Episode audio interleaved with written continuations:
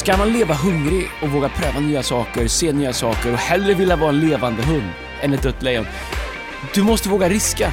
Du måste våga riska att tappa ansiktet. Du måste våga riska liksom och okej, det här funkar inte.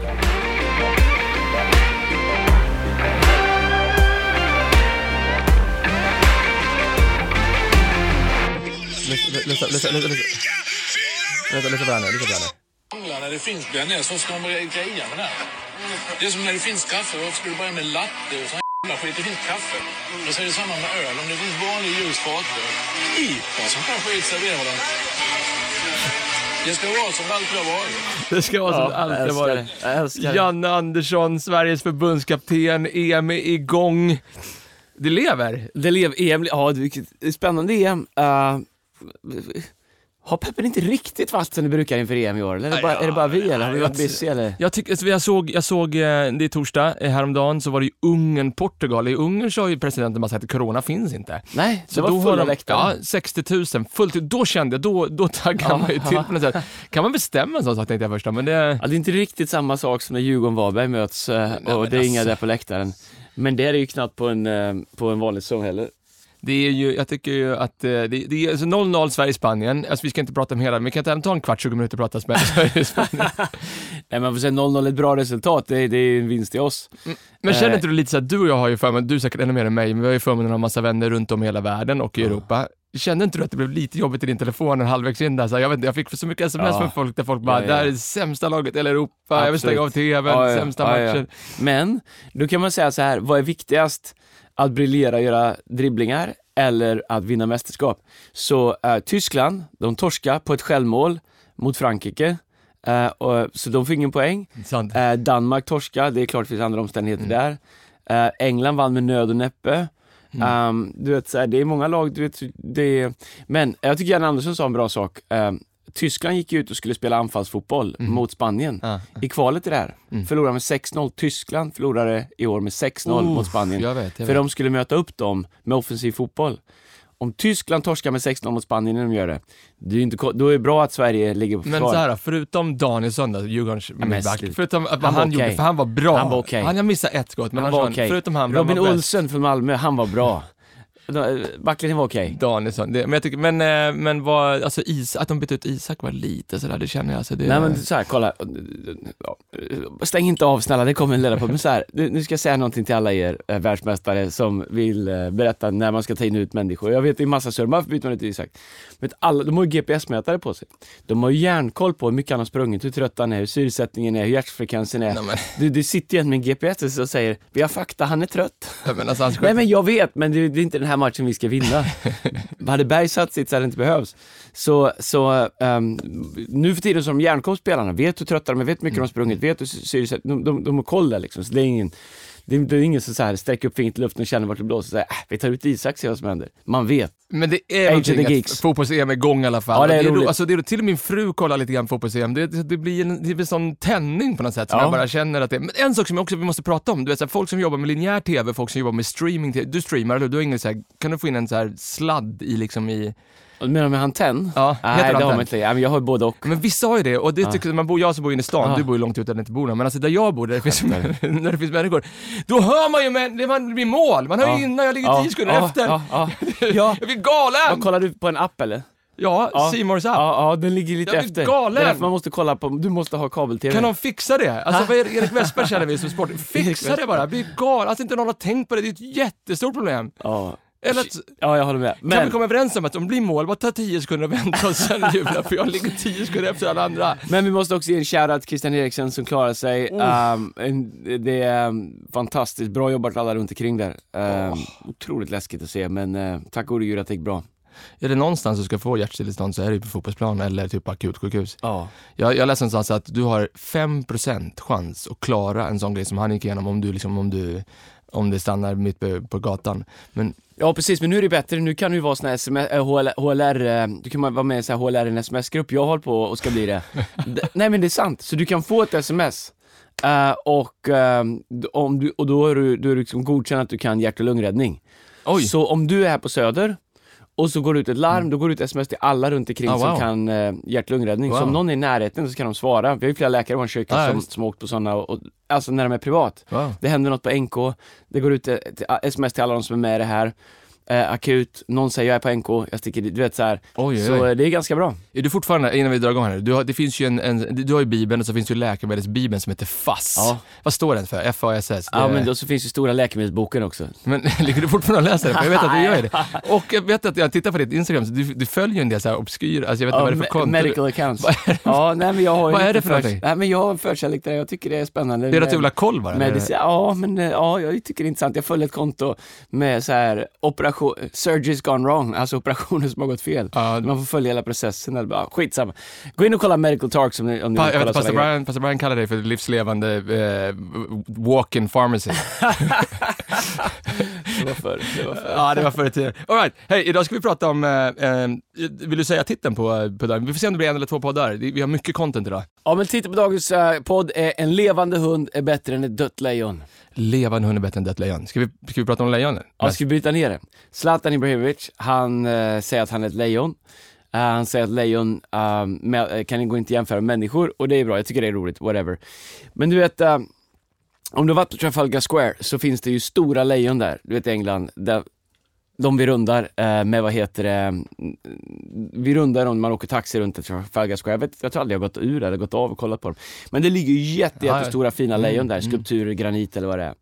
Och du, människor tar kort med Men dem. oftast när du kommer dit så har Ja. du suttit i tre timmars kö Ja, från det är Heathrow. helt sjukt. För du är på väg till Hur liksom, går det ens komma in från Heathrow? när man ska åka till vårt warehouse så måste man förbi det. Ja, det är därför man inte orkar gå. Nej, nej. Jag har faktiskt aldrig varit ur där. Jag har bara sett det genom. Jag har tagit kort jag Jag på taxi. Exakt. Men, ehm, du vet, de är ju turister kommer från hela världen för att sitta på dem, fota sig med dem, ta selfies med dem, göra alla de här sakerna. Problemet är att hur fina de än är och impressive de än är så är de ju döda. Så faktum är den minsta lilla chihuahuan som inte är impressive, som inte är liksom, du vet den, den sämsta blandrashunden som du har hittat i en gatukorsning någonsin, är ju värd mer för att den lever. Och så ofta i livet så kan vi bygga saker och ting runt omkring vårt ledarskap, våra, våra värderingar, vad vi vill att människor ska se kring det som ser ut som ett lejon. Mm. Eh, vilket bara är en approach men som egentligen är dött. Och så gömmer vi undan det som leder, men, eh, det som lever. Men i livet har jag upptäckt att en levande liten byracka är bättre än ett dött stort lejon. Det förutsätter att man tycker om hundar i och för sig. Att det, Ja men det gör de flesta människor. ja, det, det, Du är ju extremt rädd för Nej, hundar. Ska jag säga en sak? Men Jag- ärligt talat, hur blev det så? Jag, jag har haft med mig hundar till ställen du har varit och sett liksom paniken i dina ögon som man bara ser när någon är på ett flygplan som håller på att krascha. Det- Jag tror den ärliga, kommer det ifrån? den ärliga är nog traumatisk eh, uppväxt med min far. Som, jag, jag har ju minne från när jag var fyra, fem år, sex år, han trycker mig framför sig själv för att det kommer liksom, en, en, en labrador. Han offrar dig och din brorsa Johan. Hundra Bara procent. trycker fram mig. Ta en av mina söner, bara Ja, låt mig alltså, vara. du vet, så här, det, är- så det, är, ju- det är ju någon så här, vet du det, generations... Eh, grej som går liksom, jag vill inte säga förbannelse men det, det är någonting som går Nej men jag ser att du, du för över den på dina, dina, dina Nej. grabbar är ju inte helt trygga när hundarna kommer Men- heller. Nu ska jag lyssna mer på Bea, låt Bea leda mer i familjen. De är uppvuxna med hundar.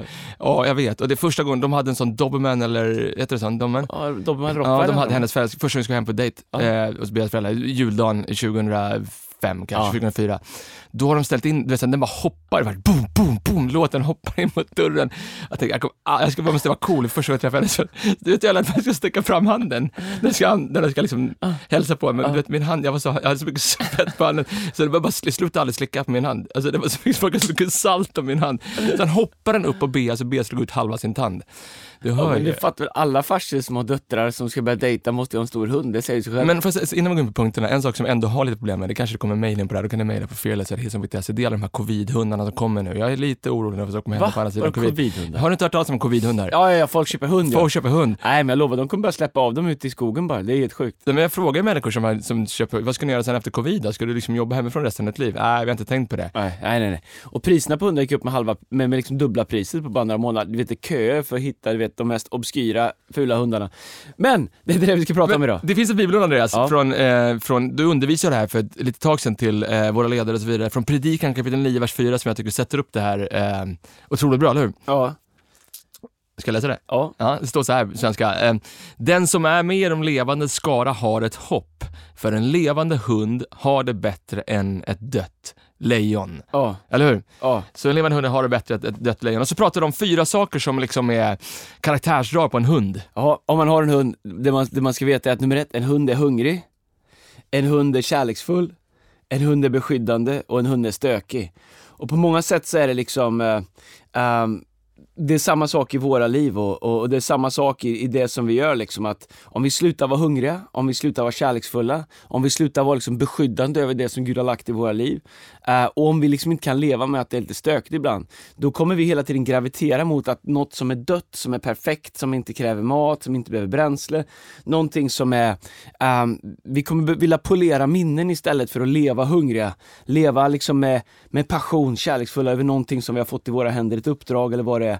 Vi kommer inte vilja beskydda det, vi kommer inte liksom stanna, vi, vi kommer vilja ha det välmöblerat men allting som lever är lite stökigt. Allting som lever är hungrigt, allting som lever liksom kräver kärlek och, och, och passion. Och jag tror att eh, de incitamenten i våra liv, när de inte finns, liksom, när vi inte känner oss hungriga liksom, efter livet, hungriga efter det som Gud har lagt i våra liv, hungriga efter liksom, drömmen som vi har, som vi bygger på, eller när vi, vi känner att vi tappar kärleken till det och till andra, eller vi, liksom, vi känner ingenting, våra hjärtan känner ingenting längre.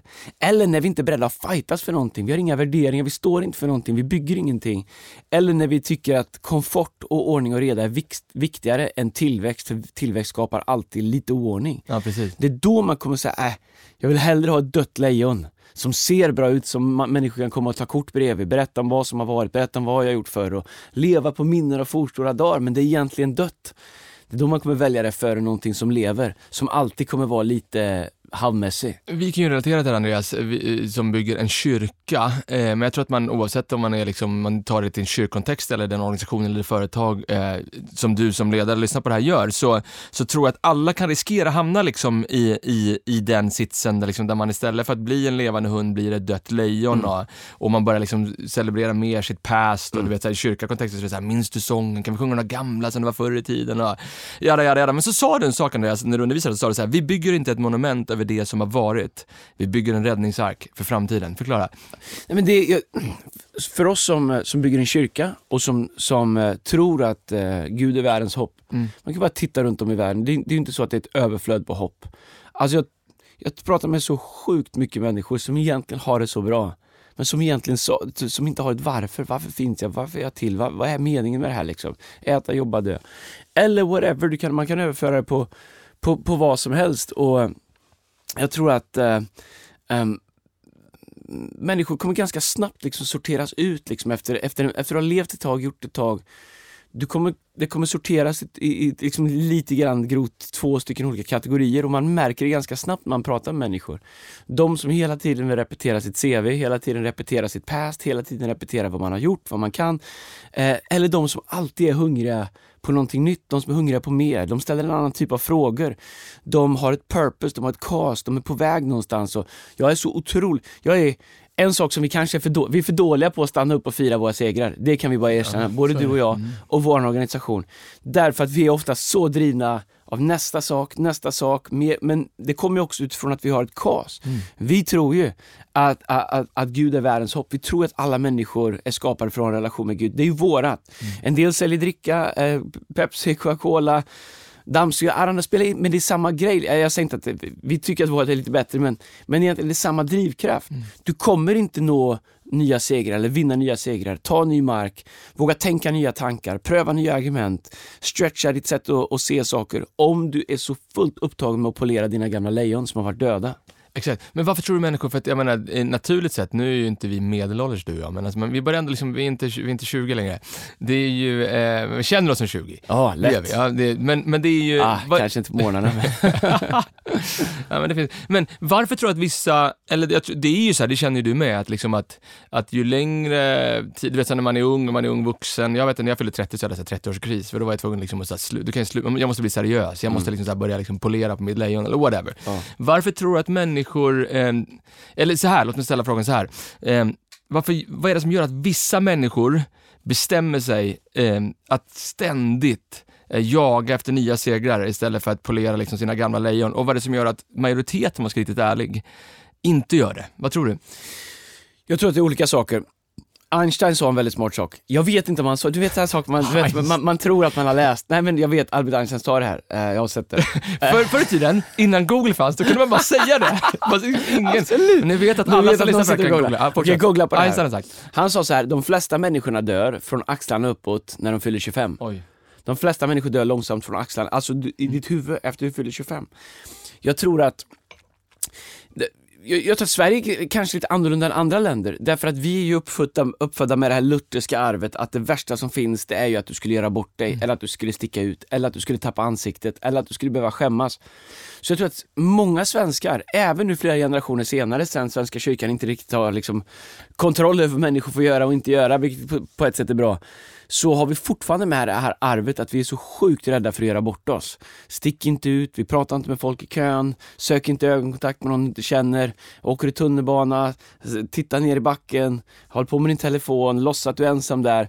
Och he hela den här grejen att vi är, vi är så otroligt rädda att riska saker och ting. Vi är så otroligt rädda och du vet, medan i andra kulturer så är det, du vet så här, nej men jag har misslyckats fyra gånger, det här är det fjärde företaget jag försöker med, de första tre gick inte, men jag tror att det här kommer, och du vet så här, och omgivningen säger bra, vad grymt att du kör. Här liksom, efter en gång så är det liksom, ja, varje gång du försöker göra någonting så är det någon som upp, ja men du jobbar ju också med ett företag som inte funkade för 15 år sedan.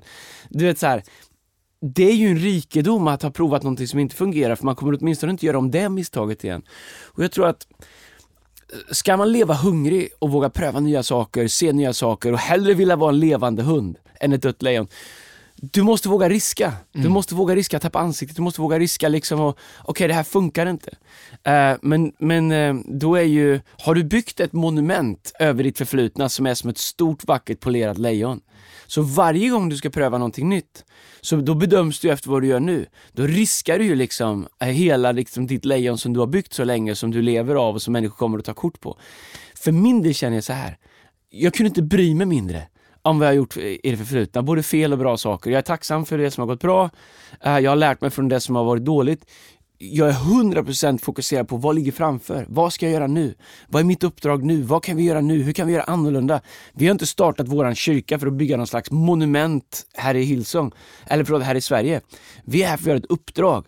Um, det är det enda som upptar mig och, och, och då hellre att se ut som en halv byracka som haltar på ett ben men som åtminstone lever, än att polera ett tempel över fornstora dagar. Men tror du inte, vi ska ta några punkter här nu då, liksom, och prata om några saker som gör att, eh, att, att en levande hund blir till ett dött lejon. Mm. Och punkt nummer ett, eh, eh, det är att göra ingenting. Tror du inte att det är precis det, det, det eh, som händer i människors liv?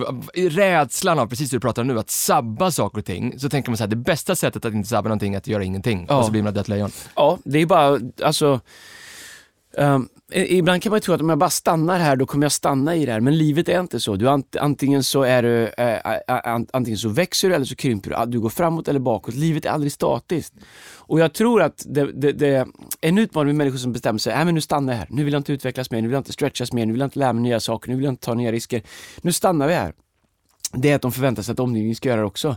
Men det kommer alltid vilja, eller finnas människor som vill gå vidare, ta nya steg. Och då kommer du behöva fightas för varför vi inte ska göra det, för det sätter ju en press på dig själv också. Du behöver utvecklas, du behöver stretchas. Och det är, jag, har haft, jag har haft ögonblick i mitt liv, eller haft säsonger i mitt liv när jag bara känt, vet du vad, kan vi bara pausa här en stund? Kan jag bara få vara här en stund? Och, och man kan bli nästan provocerad över hunger, när man har hungriga människor runt omkring sig som vill växa, som vill ta nya steg. Och jag tror att det är så sjukt viktigt att man förstår att om jag stannar går jag bakåt. Du, det finns inget eh, neutralläge, du står inte still, det går inte att parkera livet, livet går framåt eller bakåt. Jag utvecklas eller avvecklas.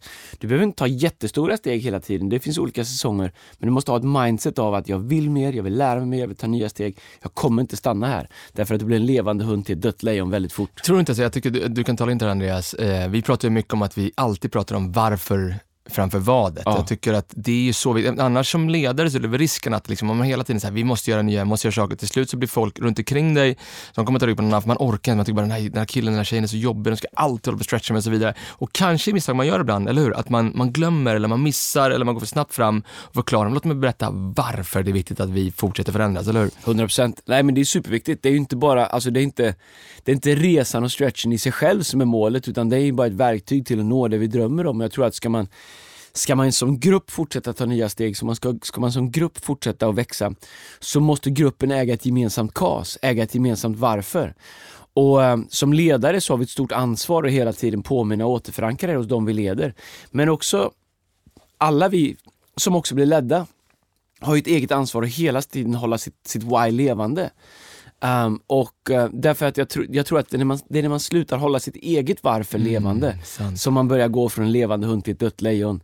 Um, och um, att hela tiden stanna upp och, och tänka efter varför jag gör det här, vad är det som driver mig, vad motiverar de här uppoffringarna? Um, men sen finns det en annan sida på det också, vi, vi är bara på första punkten, vi får dela upp den här podden.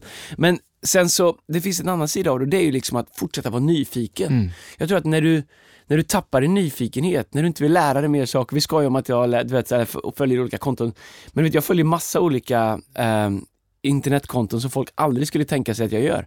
Därför att jag vill hela tiden injicera i min nyfikenhet. Jag vill lära mig nya saker, onödiga saker. Jag vill vara ett lärande, jag vill tänka nya tankar, jag vill se nya grejer. Jag tycker det är coolt med mina barn som, är, som knappt är barn längre, som är liksom 15 och, och, och 13 snart. De kan grejer som jag inte kan, de fattar grejer på telefoner och grejer och annat. Jag är ändå hyfsad liksom. Men Ja. de, de, de kan grejer. Jag känner mig liksom inte, åh vad nu börjar jag bli kasse, nu, nu stä- ingen ska ha telefon mer, vi ska gå tillbaks till bara knapptelefoner eller, jag vill lära mig nya saker. Och jag tror att ska du utvecklas, då måste du ha kvar den hungern. Brian Houston som är min ledare, jag tycker han är grym på det, han är 67 år, han är Otrolig. mer hungrig på livet, mer hungrig på att lära sig nya saker. Han umgås hellre med sådana som är 30-40 år yngre än med sådana som är hans egen ålder, därför att han vill hela tiden lära sig nya saker.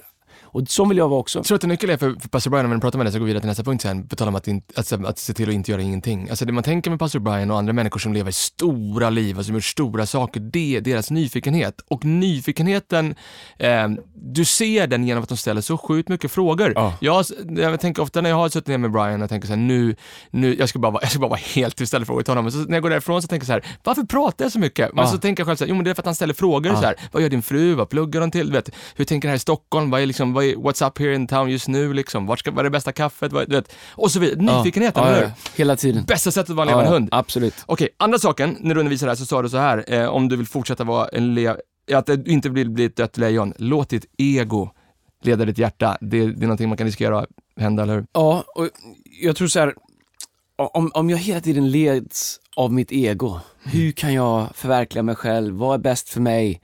Um, hur vinner jag bäst? Du kommer, för det första kommer du bli väldigt ensam, men som ledare, det här är en ledarpodd. Ledare är för att man, man tar människor på en resa.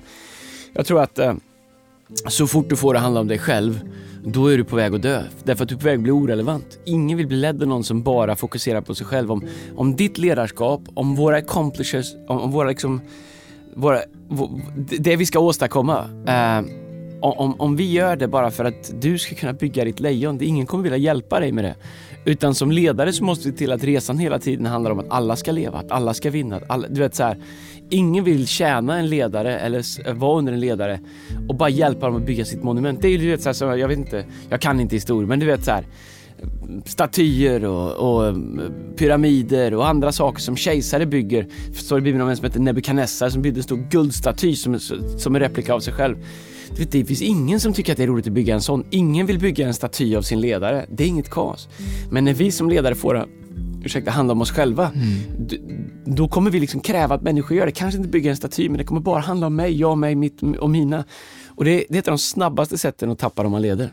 Är inte det lite smärtsamt? Jag, tänker, jag, jag, jag, jag vet vad svaret är på det, men du kan få svara på det. Liksom, ledare som, eh, som, eh, som har så stora egon, vi har, alla, alla ledare på ett eller annat sätt har ett ego som vi jobbar med, det kan man ju bara erkänna. Ja. Det, det har jag, det har Jag säkert håller i du också. Ja, men ledare som inte kanske har någon input, så att de, liksom, de låter det där egot bli så stort och nu med sociala medier är det ju så avslöjande, eller Ja. hur? Vad har varit din lösning på att liksom se till att inte egot liksom eh, tar över dig? Nej, men jag, jag tror några saker. Ehm, jag tror så här, egot behöver ju mat. Mm. Alltså det finns få saker som är så hungrigt, hungrigt i våra liv som, som egot är. Mm. Och jag tror att en av anledningarna till att det egot är så hungrigt är att egot kommer oftast från en extremt dålig självkänsla. Man tror ibland liksom några som har liksom ehm, som gapar och som, eller som låter mycket, man tänker de har bra självkänsla. Ofta är det precis tvärtom. Så anledningen till att ett ego kräver så mycket uppmärksamhet, kräver så mycket mat för att liksom hålla sig i schack, det är att det bottnar i en sån otrolig ihålighet. Och de jag känner som hela tiden jagar eh, bekräftelse på sociala medier, som hela tiden måste bli sedda, måste bli hörda, sätter sitt namn på saker och ting, kräver att omgivningen hela tiden ska bekräfta dem, sociala medier, retweeta allt de gör. Ibland känns det som kejsarens nya kläder. Är, visst är det den berättelsen? Du vet, alla säger att han är naken. alla utom honom ser att han är naken. Liksom. Han tror att han har fina kläder men han är egentligen naken. Och jag tror att ihåligheten hos en egocentrisk ledare, den blir så uppenbar efter ett tag. Därför att man ser att eh, jag tror att människor blir, hellre för, människor blir hellre ledda av en person som inte är extrovert nödvändigtvis eller har supertryck i personligheten, men som är trygga i vem de är och som inte behöver teamet för att liksom fylla deras eget eh, dåliga självkänsla. Uh, än vad de blir av någon som är extrovert, som har tryck i personligheten, där allting hela tiden handlar om att de ska må bra, de ska vara trygga, de ska få bekräftelse, de ska vara på en bra plats. Du vet, det går inte att leva med sånt. Det är som att gå runt med en, med en handgranat som någon dragit ur sprinten i. Liksom. Du vet aldrig när den ska brisera. Nej, nej, håller helt med dig. Okej, tredje sak Andreas, eh, som du undervisade om, eh, hur man blir en levande hund istället för ett dött lejon. Du sa så här, man, lys- man lyssnar på fel röster. Ja, eh, eller snarare, hur blir en levande Ex- hund ett dött lejon? Rätt. Så, så den tredje saken vi pratar om det är att du lyssnar på fel röster. Alltså, livet handlar ju så sjukt mycket om vilka som får säga vad till dig. Vi lever i en värld där världen nu har bestämt att alla får säga vad de vill och ingen har rätt att tycka eller tänka eller säga eller ställa en följdfråga om någon verkligen ska prata om det här. Förr i tiden så var det ju, kanske, jag säger allt är inte bättre förr i tiden, nu börjar vi polera våra lejon. Ja, förr i tiden så kanske det var, li, kanske innan alla de här plattformarna fanns, sociala plattformarna. Okej, vill du höra någonting om, om, om, nu, om en sjukdom, eller, då, då lät en läkare prata. Vill du höra någonting, det lät en präst prata. Eller en bil, vill du höra någonting om bilen, då, då fick en mekan... Förstår du? Det krävdes att du ändå hade någonting. Nu krävs ju inte det riktigt längre. Och, och jag tror att eh, alla människor som vill kan ju göra sig till en röst, men bara för att du har gjort dig till en röst betyder det inte att du har någonting att säga. Sant. Därför är det viktigare än någonsin nu att verkligen ställa sig frågan, vilka röster, eh, röster lyssnar jag till och varför lyssnar jag till dem? Men också ställa frågan, vad gör den här rösten i mitt liv? Eller ännu bättre säga, den här rösten som hela tiden vill tala till mig, vad i den personens liv finns där som jag vill ha? Därför att vi reproducerar inte vad vi säger, vi reproducerar vad vi är. Och därför är en av de snabbaste sätten att, börja, att, att gå från en levande hund till ett dött lejon- det är att börja lyssna på fel röster. Antingen röster som säger du kan ingenting, du är kast, du är värdelös, du borde inte hålla på med det. De finns ju. Kanske oftast den rösten kommer inifrån oss själv starkast. Eller lyssna på människor runt omkring dig som, som vill dra dig ur ditt kas, vill dra dig ur ditt sammanhang genom att säga du är bättre, du borde inte vara här, du borde leda mer, du borde ha mer plattform, du borde göra det, du borde göra det. Du vet så här, antingen de som trycker ner dig eller de som vill boosta dig för mycket. Ehm, lyssna på rätt röster. Men riskerar man inte att bli lite som man bara lyssnar på vissa typer av röster, riskerar man inte att bli lite så här liksom strömlinjeformad? Att man bara, liksom, jag lyssnar bara på människor som tycker det jag tycker eller säger det jag tycker är bra eller? Nej men jag tror att det är skillnad på att, um, okej, ehm, så här då, har- bra poäng. Jag, jag kan titta på olika saker, eller förstår du, jag kan studera olika saker, men jag låter det inte nödvändigtvis bli en röst i mitt liv. Nej. Att höra och att låta det tala, det är två olika saker. Jag kan höra mycket, förstår jag kan lyssna på mycket, men jag, jag bestämmer, jag är skitnoga med vi, vad, vilka saker kan jag lyssna på, men vilka saker får tala till mig? Vilka saker får tala in i mitt liv? Vilka saker får en röst i mitt liv? Och det är det som är den stora skillnaden. Det är jättenyttigt att våga pröva sina argument, våga pröva sina, liksom, sina åsikter, våga pröva sina liksom, beliefs, det man tror för. Men om vi låter allting få en avenue rakt in i våra hjärtan och få bli, bli liksom om allt är sant bara för att det sägs så kommer våra liv bli helt snurriga. Bara för att det sägs så betyder det inte att det är sant. Bara för att någon tycker så, så betyder det inte nödvändigtvis att det är sant. Det finns saker som är sant och det finns saker som inte är sant. Och vi behöver Gud för att hjälpa oss och guida i vad som är vad. Sjukt sant. Okej, fjärde saken, vi kanske är med någon eller två punkter till Andreas. Eh, fjärde saken, döda lejon tar saker för givet. Ja. Nej men du vet så här. och återigen, döda lejon på Trafalgar Square. Mm. De, de äter inte, de jagar inte, de rör sig inte, de tvättar inte. De bara ligger där, okej? Folk kommer till dem. De är vana, folk kommer, tar kort bredvid dem, ställer sig bredvid dem, tar selfies med dem, klättrar på dem. Det är liksom åker folk från hela världen för att komma, komma till dem. Det är, de behöver inte ens, nu är de döda så de tänker inte, men förstår du? Och jag tror att det är så sjukt enkelt när vi börjar leva som döda lejon. Att vi bara tänker att vi har rätt till, vi borde få, någon borde sagt till mig, jag borde fått den här infon, varför blev inte jag frågar, Varför har inte jag fått? Varför har inte jag? Varför har inte jag? Därför att vi utgår från någon slags, du vet så här, jag är lejon, fast det är dött. Förstår du? Medan en hund vet att om inte jag, du vet, jag har en liten hund, Eh, och vi har flera hundar runt om i familjen och sådär och nära vänner. Men vår minsta hund Spike, han väger 5,5 kilo. Han, vi håller koll på hans vikt. Du vet, han, nu är han kastrerad också, så han har tappat det intresset helt. nu har han bara ett kvar och det är mat. Ja. Du vet, hela hans liv går ut, du vet, mat, du vet så här, hjärnan bara, jag måste. Så han går och letar efter mat i trädgård, hemma, överallt. Så vi är noga med hans kost, för han ska hålla vikten. Men du vet, hela hans liv är mat.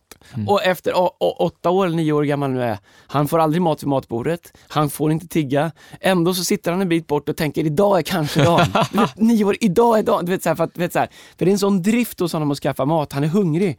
Och jag tror att eh, det bästa sättet att gå från en levande hund till ett dött lejon, det är att bara börja ta saker för givet. Att, du vet så här, och tappa den här driften. Vad ska jag göra idag? Vad, vad behöver jag göra för att bli bättre? Vilka nya relationer behöver jag bygga? Eh, vad behöver jag vara tacksam över? Vad behöver jag påminna mig själv om? Liksom, can you believe we get to do this? Eh, istället för att bara, du vet, så, ah, nu har jag varit med så här länge, jag borde få, någon borde ha sagt, du dör snabbt. Men det är inte exakt därför, du vet, så här, ibland, men det är ändå en kristen ledarpodd, du vet, man tycker så här, man ber till Gud om någonting, man får inte. Ibland är ju det eh, som vi vill ha inte samma sak som det vi behöver. Tack gode Gud för att Gud inte har svarat på alla mina böner. Men tänk det här Andreas då. Tänk när vi eh, två eller tre år in i kyrkans historia, jag kommer ihåg några gånger när vi gick in i så lite större kyrkor för vi vill hyra, vi skulle hyra för påsk och något annat. Och jag minns att vi sa till varandra bara, tänk om vi hade haft där en dag, högtalare som hänger, Ja, ja. du vet så här, alltså, en lokal, en foyer man inte vill betala för och liksom hyra på liksom, du vet, logistik. Och så vet jag att vi träffade några i de där kyrkorna liksom, och vi bara, wow, alltså vi har det här. Och liksom, folk hade liksom levt i det så länge då, så man, man såg det inte ens. Nej. Men jag tänker våran del, vad hade våran kyrka varit om inte vi hade varit hungriga efter så här, vi måste hitta en ny lokal, vi måste liksom resa upp fler volontärer för att kunna sätta upp högtalare och så vidare. Det är på ett sätt har varit liksom en av de stora sakerna bakom framgångsstoryn vi haft de sista åren, eller hur? Ja, absolut. Och, och jag tror liksom att eh, det är det som man säger om, om, eh, om eh, wealth, om rikedom. Det är en sak att få den och en annan sak att få, eh, eller om, om du har liksom tjänat ihop det själv. Liksom. De betyder olika saker. Paulus han säger, jag vet hur jag har mycket och jag vet hur jag har lite. Jag tror den här hungern efter liksom ehm, som, som blir en drivkraft, den är så sjukt avgörande. Antingen så, så, liksom, så tittar du på, liksom, wow, kolla vad andra har och kolla, du vet så här. När vi var jättesmå, vi försökte hyra kyrkor, kolla de har högtalare, det finns stolar, vi måste inte hyra stolar och allt. Du vet, så jag bara tänkte, har de det så här varje vecka? Du vet så här, vi kokar soppa på en spik.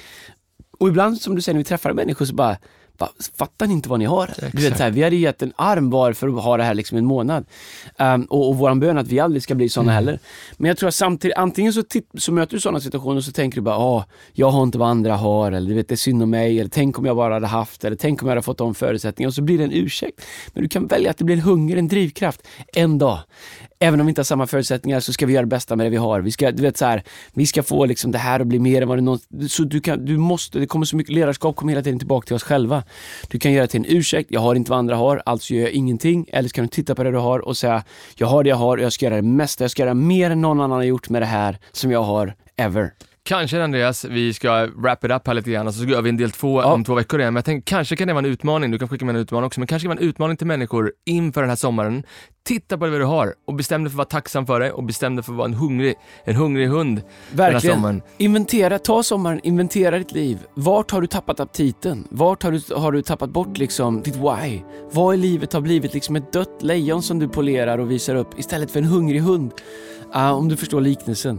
Därför att jag är övertygad om att för alla er som lyssnar, om vi ska bara skicka med lite sommarhälsning här. Livet har så mycket mer för er. Gud har så mycket mer för er. För dig, för din familj, för meningen att du finns överhuvudtaget. Så tänk om vi skulle få tillbaka den här hungern på områden i våra liv där vi, där vi har blivit kanske lite för mätta eller i värsta fall döda. Tänk vad livet skulle kunna bli och tänk vad Gud skulle kunna göra i våra liv och genom våra liv och hur det skulle kunna berika andra människor. En sak som är fett med sommaren tycker jag, det är ju, alltså dels ju alla poddar och sånt där liksom. Och af- sportblad, jag läser Sportbladet mycket, jag gillar att köpa Ja. Sportbladet, Ja. alltså fysiskt på, på sommaren. Gör det? Ja, Ja, den ro- rosa bladet. Men, jag köper ett, det är bra att ha i bastun. men läsa Bibeln är grymt. Ja. En sak som gör mig hungrig, jag tänkte på det nu, så här, ju mer jag läser Bibeln desto mer hungrig blir jag på Guds ord, eller hur? Absolut. Kom on, den här sommaren, se till att vara hungrig efter Guds ord. Guds ord är det som består och det är Ja. det som förändrar saker i våra liv, eller hur? Alltså grejen är, vi hinner inte prata om det men jag ska, jag ska ko- kolla om några söndagar, då ska jag göra en grej, eller när det blir, jag, jag har läst en, det här är sant, jag har läst Ja. en forskningsrapport som är gjord på 400 000 människor över 20 år om positiva effekter av att läsa Bibeln. Oj, alltså oj. mätbara positiva, alltså det är en stor studie över lång tid av ett vedertaget universitet vad som händer när man läser Bibeln regelbundet flera gånger i veckan på områden i livet som är helt sinnessjukt alltså. Men eh, så, så börja läsa Bibeln så kommer vi tillbaka och prata om Det är det. väl någonting att prata om strax. Alright, det är sommar, det är microchurch kommer. Vi hade 49 beslut i söndags. Ja, 49 helt människor som tog emot Jesus. Ja, verkligen. Det gör en hungrig. Ja, det är, åh, som vi har längtat. Och alla som inte varit i ett mikrorum, om du är i närheten av några av våra städer, kom och hälsa på oss, eh, eller kom till din kyrka, kom till ditt hem nu på söndag. Vi Ja. har ju hur många möten som helst. Ja, gå in på hilsen.se för att hitta din plats och boka din plats. Det kommer bra. Okej, hur avslutar vi den här veckan då? Ska vi avsluta med en låt? Vad har vi för låt? Uh, Hundar, jag tänkte säga Who let the dogs out, men det blir inte bra. får man ta hunden med sig i himlen? Out? nej, det kan vi inte köra. Nej. Vad har vi? Nej, men hungrig. Är, vi- det är ju inte, det är inget att le, eh, Vad har vi på lejon? Nej, men alltså, kör vi, ett, vi kör ett polerat lejon då. Kan Va? vi inte köra liksom, du hade någon Bobby Caldway, vad heter det, Bobby, heter den Bobby, Bobby Caldway? Coway, eh, det är lite för slikt alltså. Det Är det som- det? Ja, det, nej, vi kör det. Bobby Coway, What You Want To For Love. Ha en bra vecka! Vi ses. I guess you wonder where I've been. I searched to find the love within.